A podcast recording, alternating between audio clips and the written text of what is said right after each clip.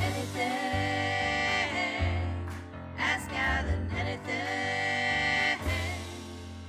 Is it cold outside? Should I run and hide? How do I take my company worldwide? Do you love the law? Did you watch Hee Haw? What's the weirdest thing that you ever saw? What's it like in court? Favorite sport? Can you help with my book report? Is my hair too long? Am I right or wrong? And do you mind if I sing along to anything? Ask Alan anything world. All right. Hello, everybody. This is Alan Crone.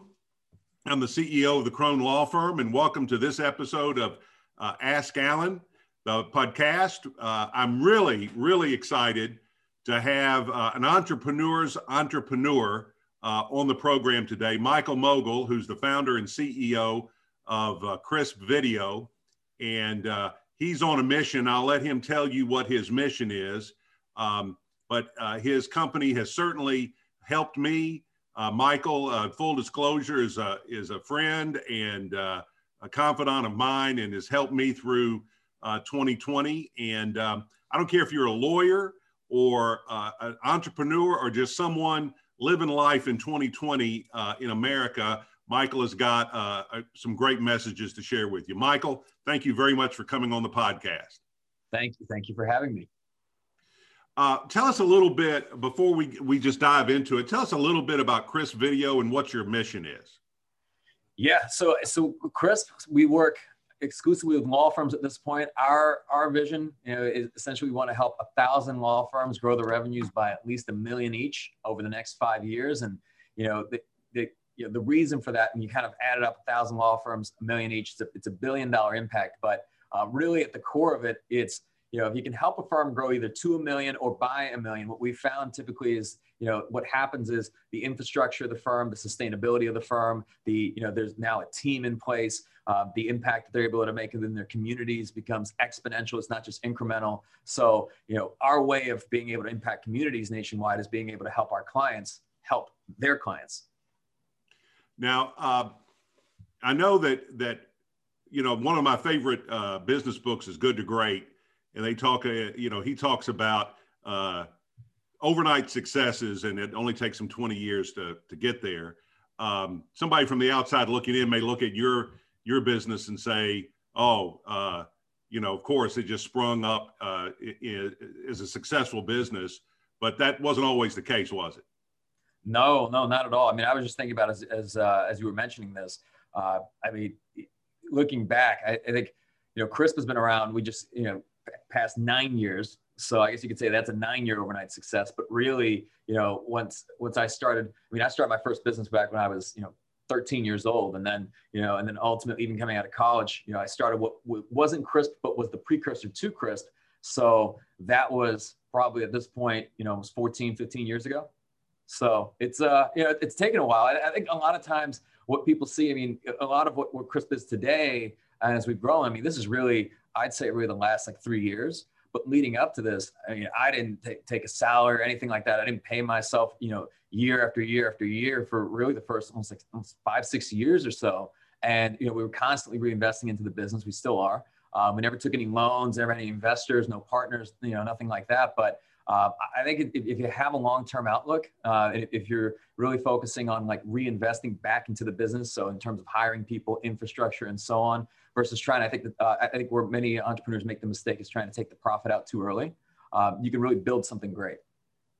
So when you when you started, did your did your folks sell a, a bunch of Coca Cola stock and and give you uh, capital to start? How did you how did you get started? No, no. You know, it's funny. Uh, so uh, my my family and I, we you know uh, immigrated from Eastern Europe. So I, I, like to joke. I mean, there's no immigrant trust fund. So uh, first generation here. Um, you know, my my dad, uh, you know, back in Russia, he you know he was an engineer. My mom was a nurse. When they came here, they had to start over. And they came here basically my parents, my grandparents, my brother, and I. And when they got here, they had five hundred dollars to their name. So we, you know, I, I've always had loving parents who were very supportive, but you know, financially we didn't grow up with much. I mean, we lived in a lot of low income housing and things like that growing up. Um, but you know, we had we had opportunity. You know, my brother and I.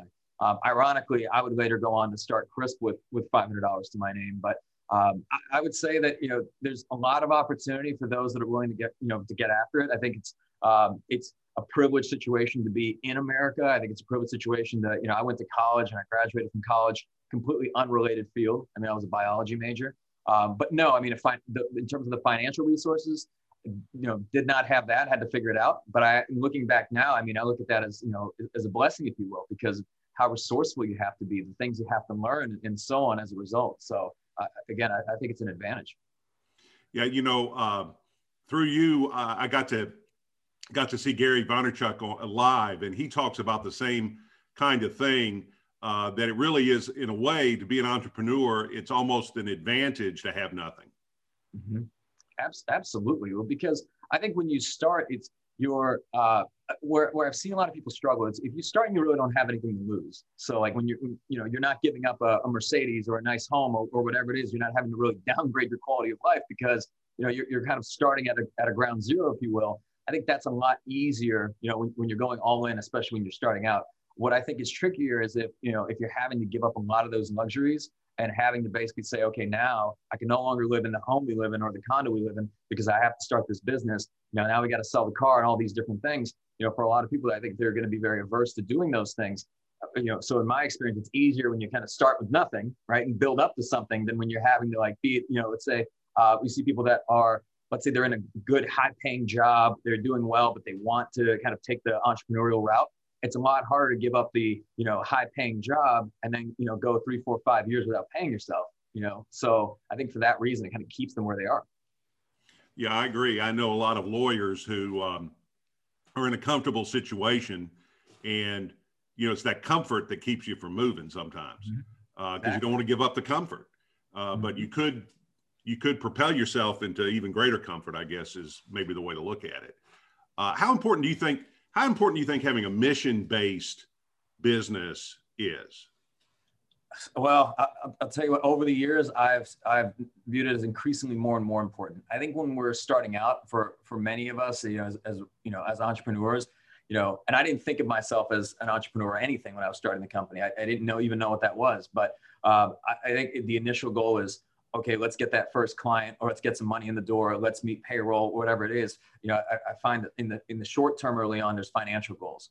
But what really drives a business you know, into the future and really continues to grow to like to prevent any complacency for setting in or even preventing, you know, from people taking their foot off the gas. If you have a financial target, the challenge is that once you once you hit it, then it's like then what you know? But if you have let's say a greater vision an impact target and so on like at that point it's you know it, it becomes insatiable right? So it's meaning that even once you hit some sort of financial goal it's always like what's next? How do we get to the next level? And and so on because you know you, you have this like this vision that's tied to impacting people. And if you you realize that vision, why would you not want to continue to extend that and go beyond? So I find that the, the most successful entrepreneurs that grow their organizations the most are always ones that have a very clear vision, a very clear mission, all those things outlined. And, and, I, and again, I know what this sounds like to, to somebody, let's say, who, who's hearing this and they're struggling. They're saying, well, you know, mission and vision is nice, but what I really need right now are sales, or what I really need is revenue. And what I've learned is that those things become the byproduct of being so committed to the vision. So when you're committed to it, now you're making decisions based on like how do we you know impact our community, how do we support our clients, all, all those different things, which end up being better decisions in, in the long run. And as a result, the revenue comes as a byproduct. Uh, many of our viewers may not know, but uh, Michael has a, a great podcast himself called the Game Changing uh, Attorney podcast. And uh, I listen to that frequently. And even if you're not a lawyer, uh, you're an entrepreneur, if you just listen and substitute your business for what these folks are talking about, I think you can find it helpful. And one thing that I'm struck by, Michael, is the the number of entrepreneurs, lawyers, whether there's someone like John Morgan, who's a giant, or uh, uh, Alex Shunnarah in uh, Alabama, or Eric Chaffin, or any of the ones you've had on your show, um, they all say that. They all talk about at some point you go from your goal being money to your goal being bi- building something bigger than yourself and the money kind of comes from that mm-hmm. absolutely because because ultimately this will come down to how do you want to spend your time because you know i think money if, if, if we're looking at in terms of like maslow's hierarchy of needs you know and something along those lines like money is great if you know if, if you need it for let's say to pay off student loans, or you need it to be able to buy a home, or you need it to be able to, let's say, like I, I think if you needed to expand the business in particular, let's say you need to be like, buy an office or hire additional team members and, and so on, I think yes, then money makes sense. But if you have those resources, then what, right? Like how do you justify additional growth, right? If, if meaning that like, can you justify it if, you know, let's say you're at, you know, 20 million, uh, how do you justify 21 million if you knew that additional million meant that you may not be able to spend as much time with your family and kids? Is it still worth it? You know, so I think it only, you know, if you're going kind of the long game with it, uh, you'll only be fully committed to something if it's going to be transformational in your life. And I think that those are going to be not monetary goals, but rather impact goals. You know, a lot of uh, my listeners, I think, are entrepreneurs or budding entrepreneurs. And one question that I get asked a lot is, um, you know, someone comes to me for a business formation and, you know, how do I pick my business? And you're not too far removed from that. How did you, how did you, you decide I, I see a market here. I, I want to try to go, I want to try to help lawyers with great videos. Um, why lawyers and how did you go from kind of being a generalist to focusing just on lawyers? Yeah, well, so we certainly didn't start out that way. When you know when I started the company, it, it was originally evolved from another business, but um, essentially, originally, I kind of built Crisp around our ideal clients, which were our corporate clients. So at the time, we were in the brand space, working with the Coca Colas of the world, or you know Red Bull or Verizon, and, and so on. Um, kind of like the agency model, if you will. And then we started to work in different industries like dental and medical and tech and financial and so on. Uh, legal happened by accident. Um, we, we had a lawyer who came to us and, you know, she, she had no online presence and was really struggling to compete against, you know, the, the big mass advertisers in her market. Um, at the time, online video isn't what it is today. Uh, we created, you know, great content for her. We got the content online, and you know, her business exploded. And you know, we did it for another firm and then another firm.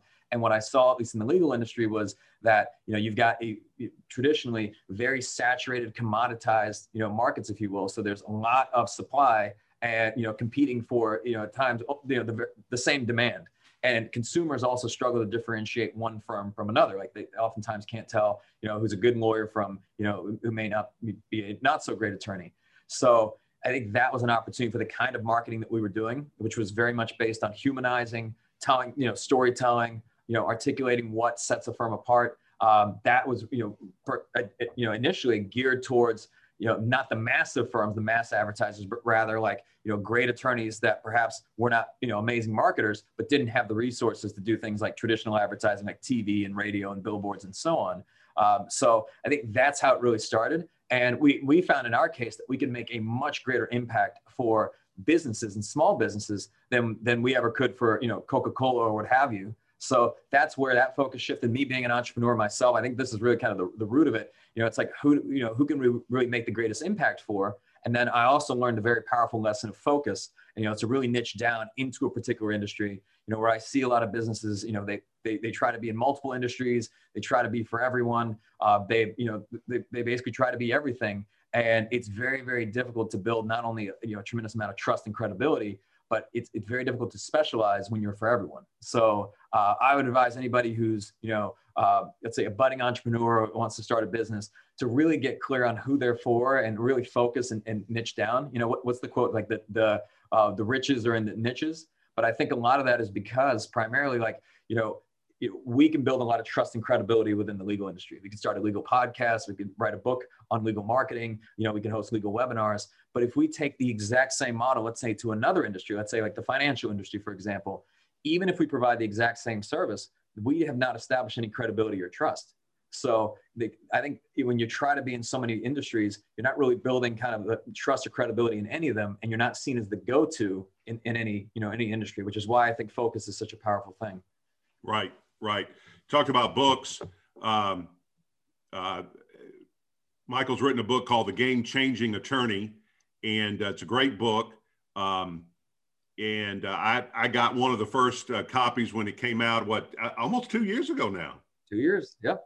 And uh, I hear now you don't have to confirm this rumor, but I hear that that maybe there's there's another book in the offing.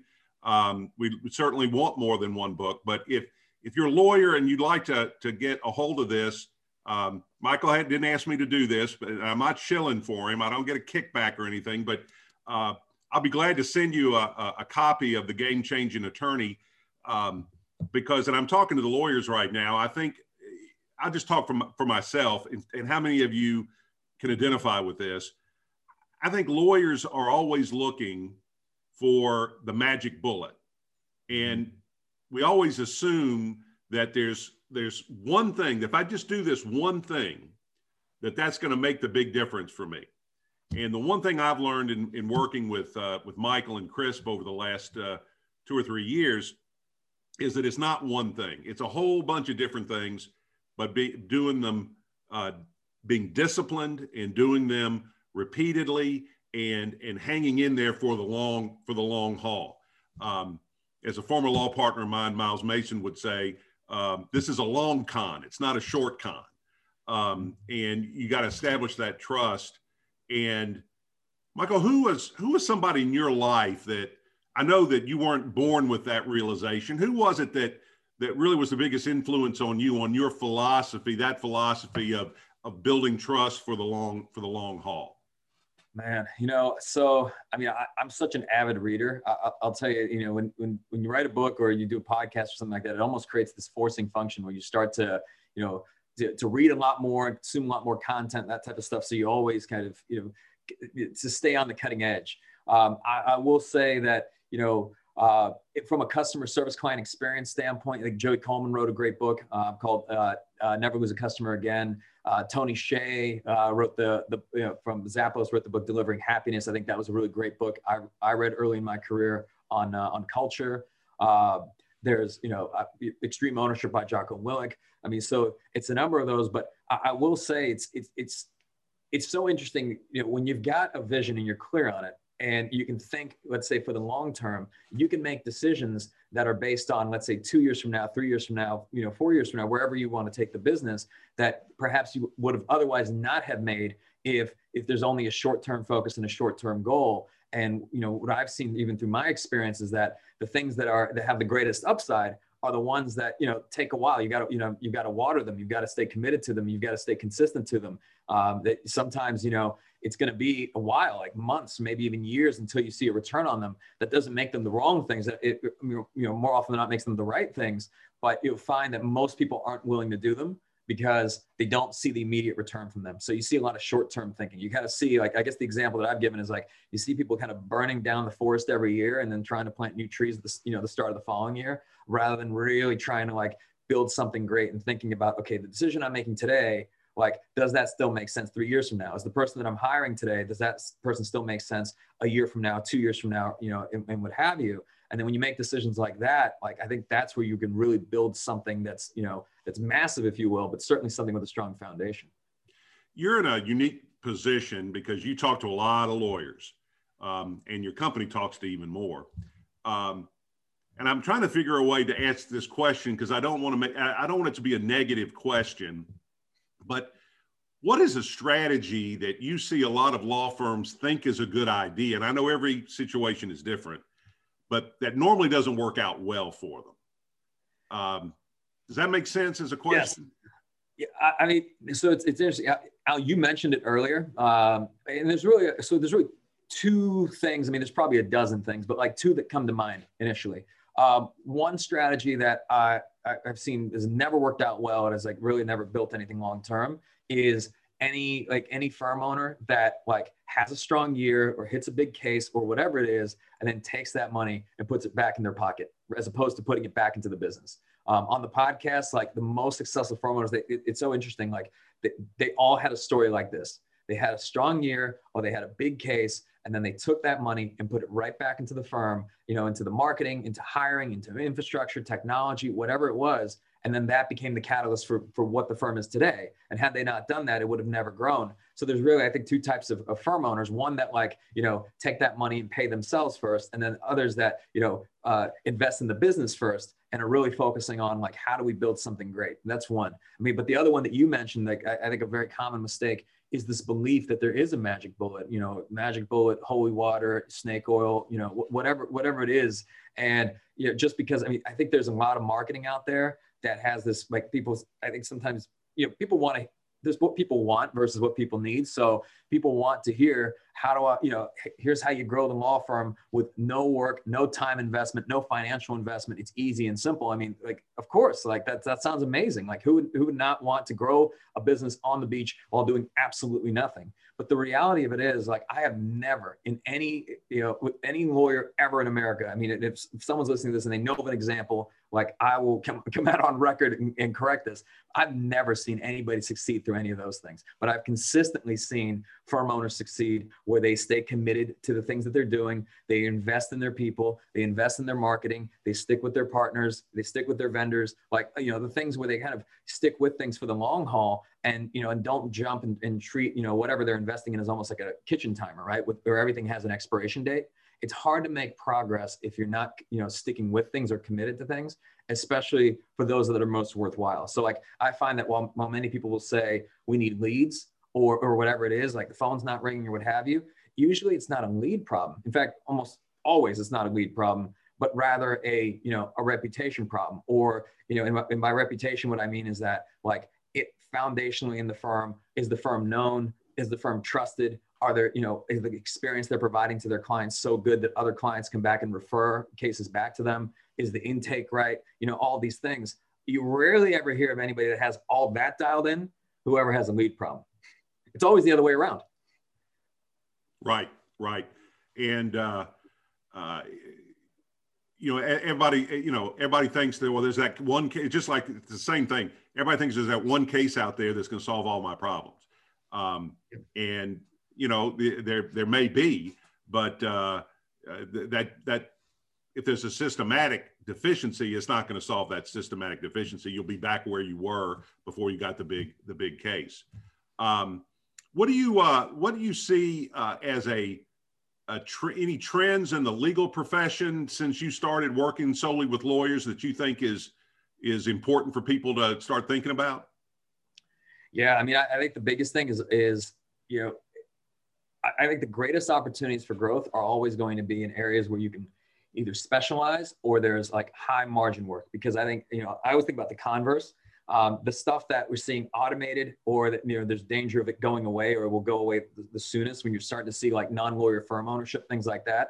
Um, a lot of that, that kind of stuff is, you know, a lot of low margin work. It's a lot of it is transactional, but the, but the firms that I think they're going to be protected and actually in a better situation are the ones that are more specialized, where the work that they're doing requires, let's say, either litigation or something that is not something that can be easily automated, right? So it's really trying, you know, looking at it from the standpoint of like, here's why our clients really need us, and here's the impact that we're making. And if somebody at another firm could easily replicate what it is that you're doing, then chances are neither firm is going to survive for the long term, especially what we're seeing with like the you know evolution of like technology and, and the legal industry's adaptation of technology, which I think was expedited this year. Um, so I, I, think that's one of them for sure. So those that like are specialized and, and focused. And then the other big differentiator that we're seeing is that, you know, firms that are realizing that their competition really isn't other law firms anymore. Uh, I, I think nowadays consumers have like almost been re-indexed through their experience with brands like Amazon or Starbucks or, or what have you, that now they have an expectation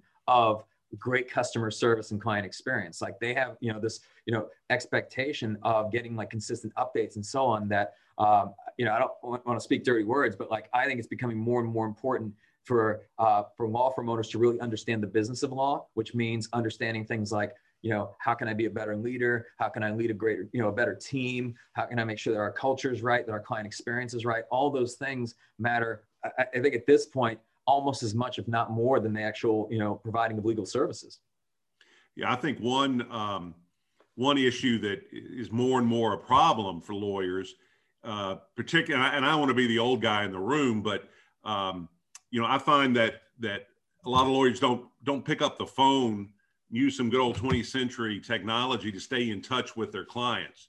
Um, I know I'm a I'm guilty of it. You know, I send an email or uh, a text or whatever, but it's that that personal touch is what's going to what's what's going to get you the referral. Um, you know, great videos help and blogs and all those things help but at the end of the day it's a relationship business mm-hmm. absolutely and, and, i think it's just it's relationships not even just like as you mentioned with clients but other you know referring lawyers and people in the community and, and, and so on uh, it, you know if people are listening to this and they're like, man, that sounds like a lot of work. I got to know all this stuff. I got to grow as a leader. I got to develop a better team. We got to have better infrastructure. We have to have systems and processes and KPIs and all these different things. I mean, yeah. I mean, so if if the goal is to build something that is, you know, going to be sustainable, consistent, predictable, and scalable, yes. I mean, I, I think that that's kind of that, that, that's par for the course. Um, but uh, you know, the reality of it is, I think neglecting those things puts many firms at a competitive disadvantage because there's always somebody in the market like you know a guy like yourself who is committed to these things. So you can't just simply exist or coast anymore. Um, but it's a good thing overall. I, I, think that it's it's elevating the uh, this, the perception of the legal profession. Uh, i think it's good for uh, for clients and consumers and so on. So uh, but it's just it's understanding that those things are now like understanding the business side of law customer service client experience intake. I mean these things are a necessity um, to really be in the game and, and, and stick around long enough yeah, take it from me. You can't you can't um, you can't just come in and practice law and throw up a website and ignore the business side of it um, because the margins are too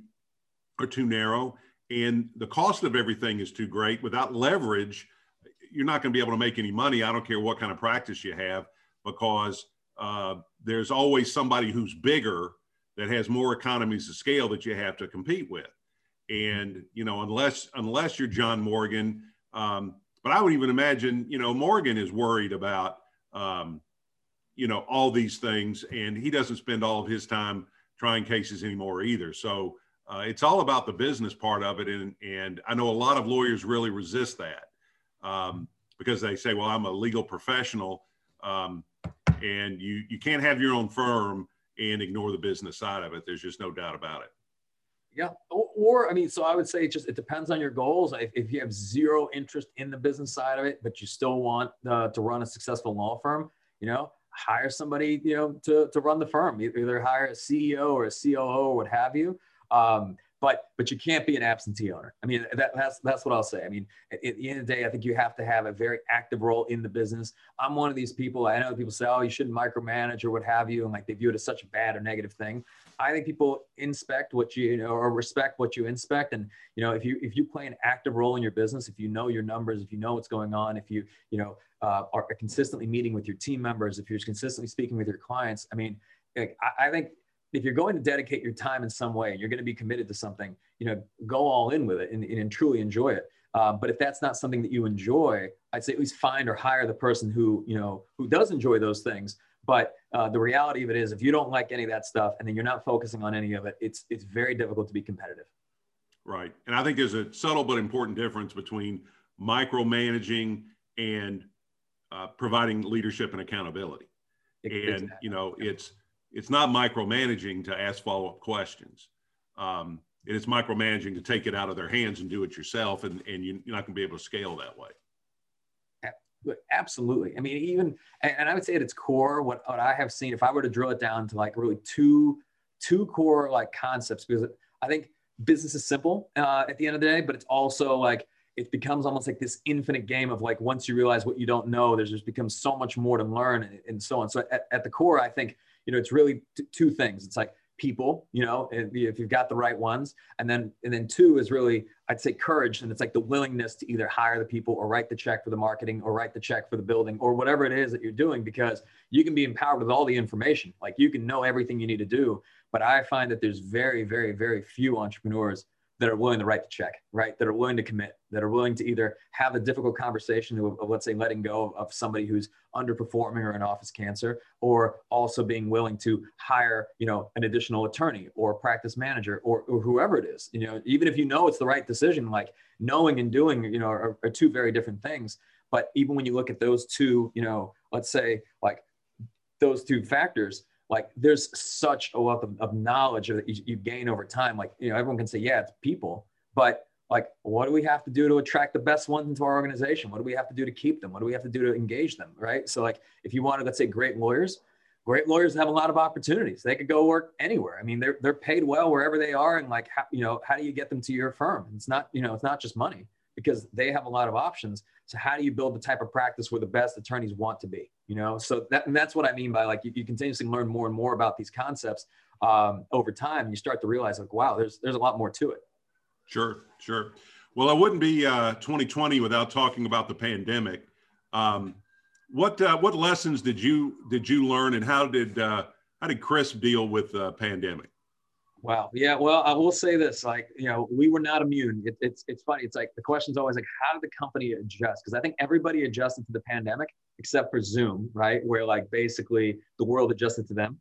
You know, um, and I, so we, we're a business that you know half the company travels. So whether we're going to like you know our, our clients offices for video shoots or trainings where we're conducting workshops and so on. So we were greatly impacted by you know any type of shutdowns when you know flights are grounded that type of stuff. And i'm looking at like half the team which was you know almost 40 people at the time that like literally cannot travel. That is really their sole role in the company. It's like okay what do we do like you know because we didn't know one how long you know the, the pandemic was going to last um, we, you know, we took everybody remote and so on. But I, I think that once he kind of got, you know, got over the initial shock, which, you know, if people are looking to you, you're like, okay, we, someone has to have a plan. Someone has to make decisions. You don't know if they're necessarily the right ones, but you have to do something. So we were able to kind of uh, move people into different roles, at least temporarily. So we were able to keep everybody. We didn't, have, you know, fortunately, we, uh, you know, we didn't furlough anybody. We didn't, you know, let anybody go on account of COVID or anything like that. Um, so I think that was a really good thing. Um, but I also found that there was, you know, it created these tremendous opportunities to innovate.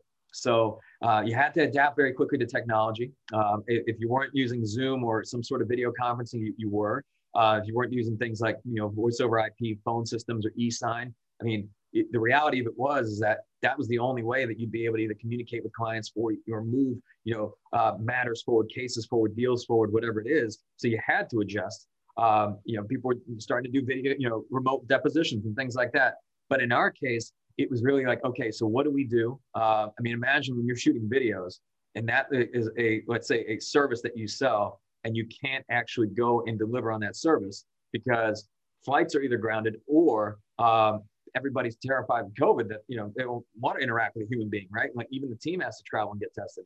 So, uh, but this has been, I think, one of the greatest um, you know, I'm hesitant to say this because it's like you know, we're still in COVID times, and you know, I want this to come across the right way. So I look back, you know, now in hindsight, I think this has been one of the greatest blessings in a way for the business because of how you know the, the team stepped up, the leadership stepped up, how we basically almost had like this pressure on us when you had to adapt and you had to be able to adjust quickly, and you know, you basically had to figure it out and to see them do that, I think that it, that's you know that's a wonderful thing. Now, do we want the pandemic to end? Absolutely, but to not only survive through that, but to ultimately kind of figure it out and be able to you know to thrive in a way like this. This one being our, our most successful year in the history of the company. And if you were to ask me back in March, I would have been like, well, you know, this is probably going to be the least successful year in the history of the company. Like if we didn't do anything at that point. So like meaning that we were set up for the worst year.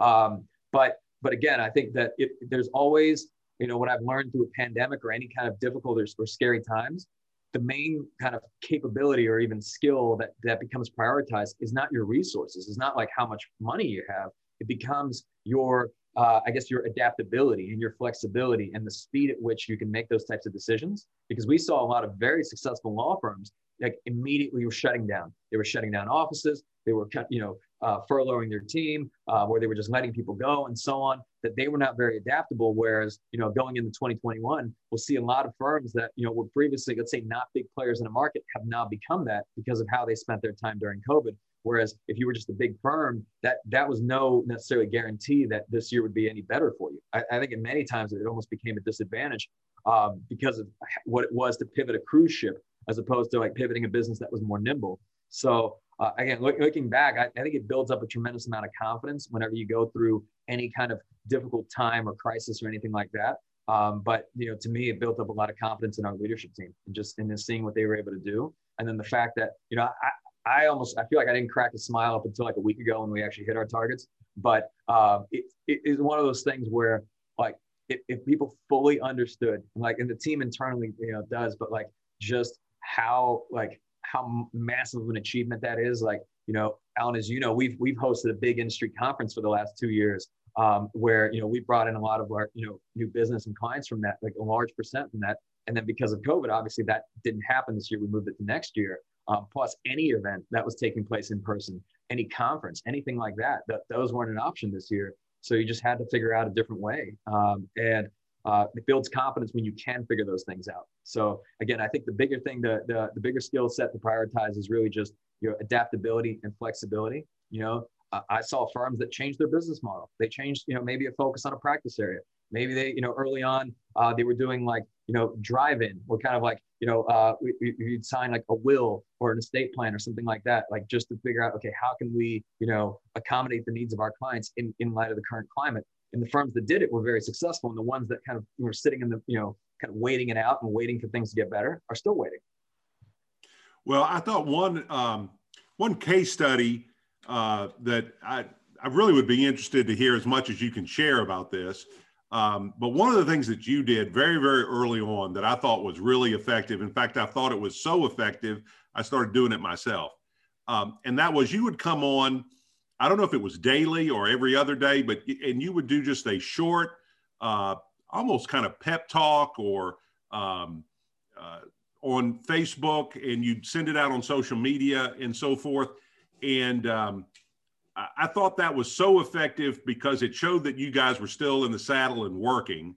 Um, but I suspect that that that morphed into uh, some actual product offerings over time, didn't it? Yeah, you know, so we uh, so we really went in on the on the vlogging and like we even watched the podcast. This this all happened right right around March, and then this was part of like you know a lot of the team members that we were able to kind of uh, switch up their roles to be able to keep them. It's we really built a you know a larger content team, if you will. But when we started vlogging, what what I saw was just that things got real quiet, you know, especially early on, and there, there was a lot of people that you know, uh, I guess so-called thought leaders or people in the industry that you just didn't know if they were either still in business or what because you know. Uh, but at this at the same time, this is back in March and April and May, like this was a time where people needed more clarity and direction than ever, right? Like other entrepreneurs and other businesses, it's like, what, you know, what do we do? And although I, I don't believe that I had, I had all the answers, at the very least, I could document what we were doing and how we were responding. And, you know, at first I wasn't sure, you know, how that would be received and if that would be valuable to anyone. But, you know, we were getting so many messages back about how, you know, inspirational it was, how, like, you know, just to be able to kind of be, be transparent and kind of humanize that. Uh, I think people value especially like communities, uh, especially in difficult times where you know you may look around like other people in your market or competitors and so on that may not want to to share, may not want to be vulnerable, or may not want you know just to basically uh, confide in one another. But if you look at the broader, let's say like legal industry and so on, there's other entrepreneurial like-minded people that were you know talking about opportunities during this time and not just all the barriers that stood in the way. So um, th- that's why we started doing it. Like i just wanted to at least document how we were responding what we were doing. Then we started featuring uh, you know a number of our clients and how you know how they were responding and what they were doing. We weren't selling anything. It was just literally just the goal was to be you know inspirational and informative because there was just so much negativity you know with everything with the news and you know everything that was happening even on social media and so on. Like you, you would think the world was ending but we wanted to highlight examples of firms that were proactive during this time and that were growing and like the things that you could do so you felt that at least you had some options which which we all did um, and then you know as, in terms of how involved into a uh, like i guess a, a service offering i don't know yet i mean uh, so we got a lot of like you know what we were doing we got a lot of uh, interest in it uh, from other firms and saying well what would it take you know if you guys to do that for me and so on so we're still kind of like thinking about it. I like to be very intentional with it. We're doing some of that on kind of like a you know a, case by case basis, um, but it's not something that's been opened up to the public yet. Um, and you know because with anything that we do, and this is something I've realized now over the years, like I like to be very very intentional about it of making sure that it supports you know coming back to our earlier discussion that it supports our vision. And, and if, it, if it helps, let's say a thousand law firm owners grow their revenues by a million each, it's probably a good idea. But if it's just something that can, let's say, drive revenue or you know or whatever it is that may not tie into that, more often than not, I'll see it as a distraction, and you know we'll kind of refocus back to you know the, the vision. Yeah, I don't know if um, again, I don't know if it was intentional or not, but um, you know, I, I kind of compare my reaction to this this uh, setback uh, with my reaction to the 2008 uh, recession. A lot of similarities in terms of um, you know how business went. I mean, the the logistics were were were different, but it it moved cheese for a lot of people. Mm-hmm. Um, and I think the biggest difference for me was the example you showed and some other folks showed of of not treating it as a snow day, not treating it as uh, a defensive time, but to really go on the offensive. And uh, I guess my observation was that by starting those those vlogs and and moments, um, it really changed the way um, Crisp marketed it, itself. Um, and that I'm sure you wouldn't have done it that way without the without the the the the quarantine. Um, but I think it shows sometimes that you can start out with something, and if you're um, intentional about it and and self-reflective enough, it can morph into other things if you'll let it do that. And from an entrepreneurial standpoint, I think that's um, you know sometimes we want to be masters of our own uh, uh, destiny, and we want to have the idea. Um, but sometimes just something that that fate drops in your lap can be uh, great if you if you run with it. Mm-hmm. I, I, agree. I mean, this is this is one of the few times I think in history where you know you, you would get a trophy just for participating. So like meaning that you know as the expression goes, like if you're not at the table, you're on the menu.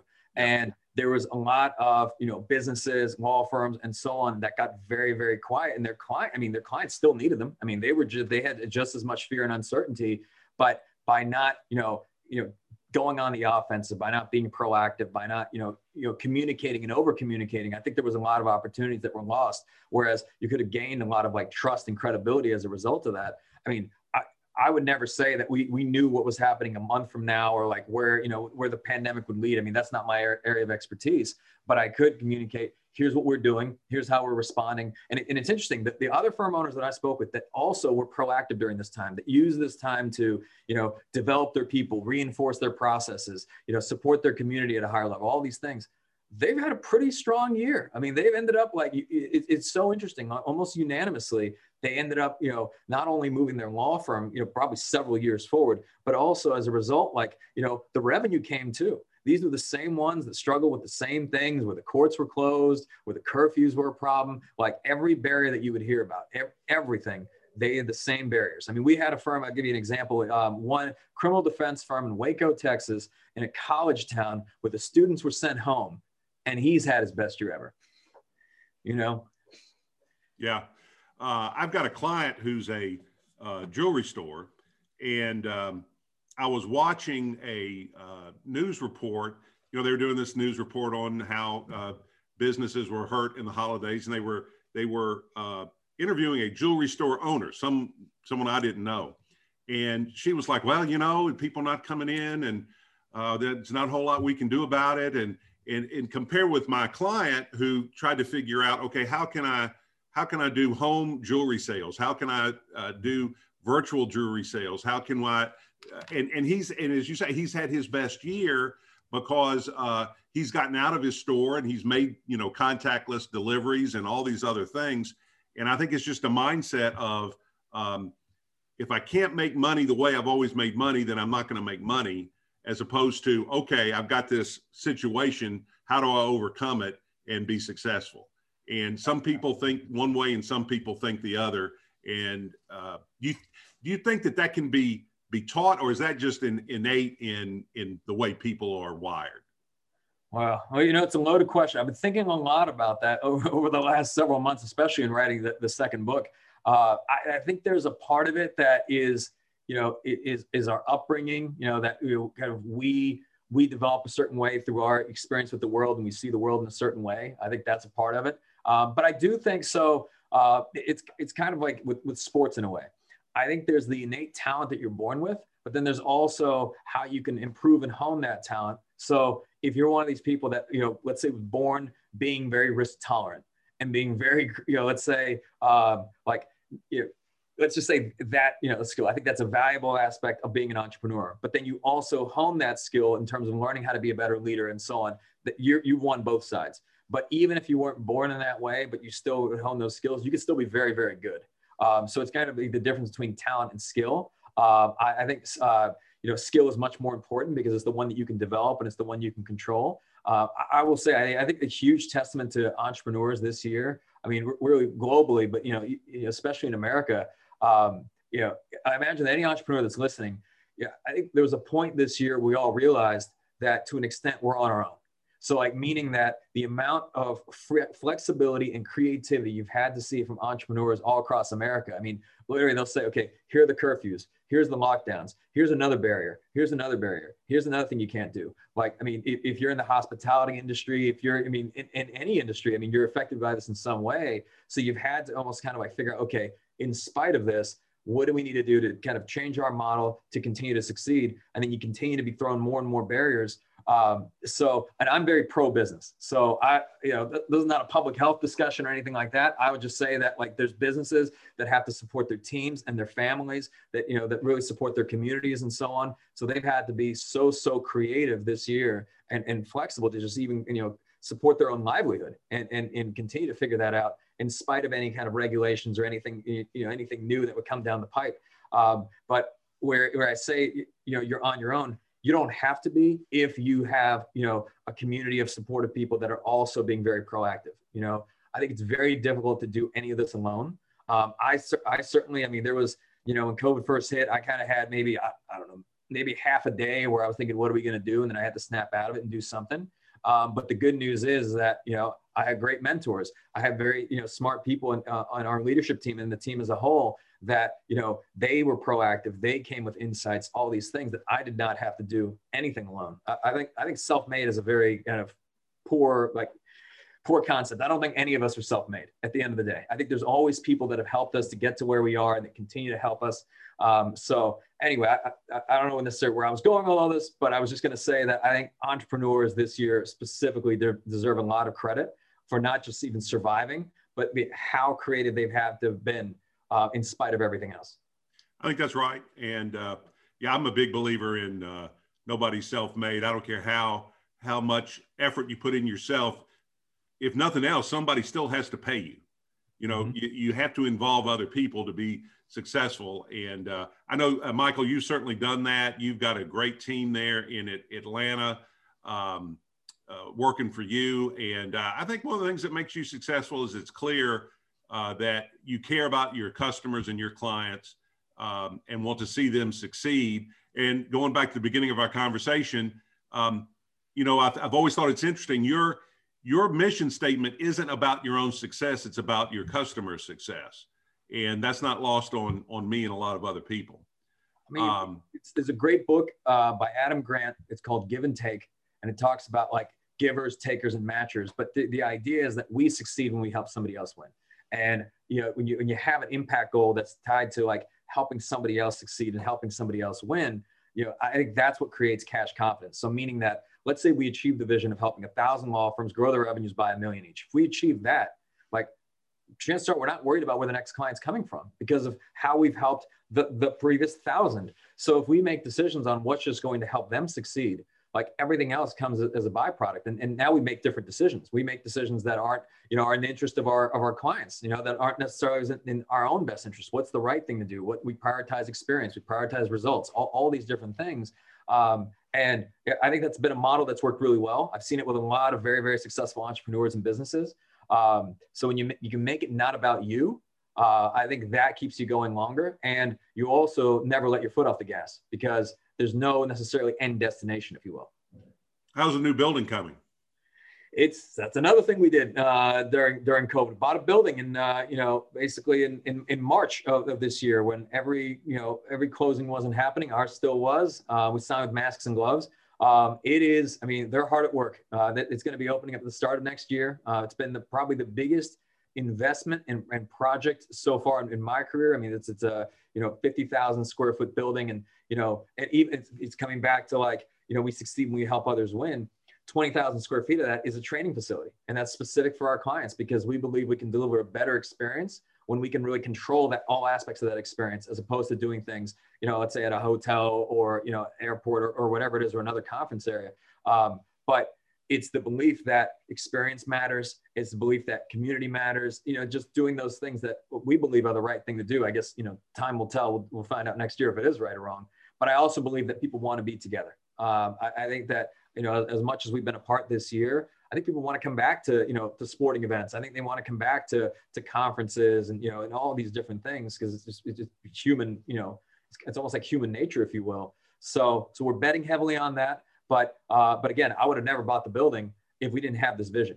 Because like you know I we always look backwards and say okay like working backwards from that vision, what has to be true, you know? Uh, and and this was one of those things. Like we had to have a venue where we could actually do these workshops continuously with how we wanted to grow and scale. So I would have never done it during COVID if we weren't committed to a vision, and we would have never been, you know, committed to a vision if there if there wasn't one.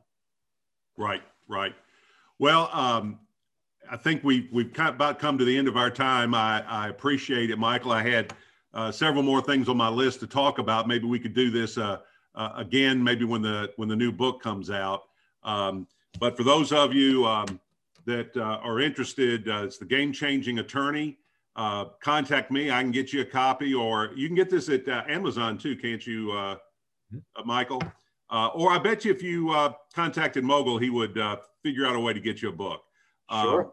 it's it's it really is a great read, and uh, even if you don't hire Crisp, lots of really, really good ideas in here uh, to help you uh, build your law practice and uh, really any service business. Um, you could learn a lot from that. Um, Michael, again, thank you so much for uh, coming on the show. Uh, it's it's been a pleasure to talk with you, and um, I agree with you. I'm looking forward to the next time I'm in Atlanta and we can break bread together. Agreed, Alan. Thank you for having me. All right, very good. Uh, thank you, everybody. I'm gonna steal a line from Michael. If you've enjoyed this podcast, and of course, of course you did. Why, why, why wouldn't you have enjoyed it? Uh, please share and uh, like us on Facebook and on social media. Forward it uh, in an email to uh, somebody you think would enjoy it or benefit from it. Uh, again, I'm Alan Crone, CEO of the Crone Law Firm. thank you, and I'm going to go get some justice. Thanks.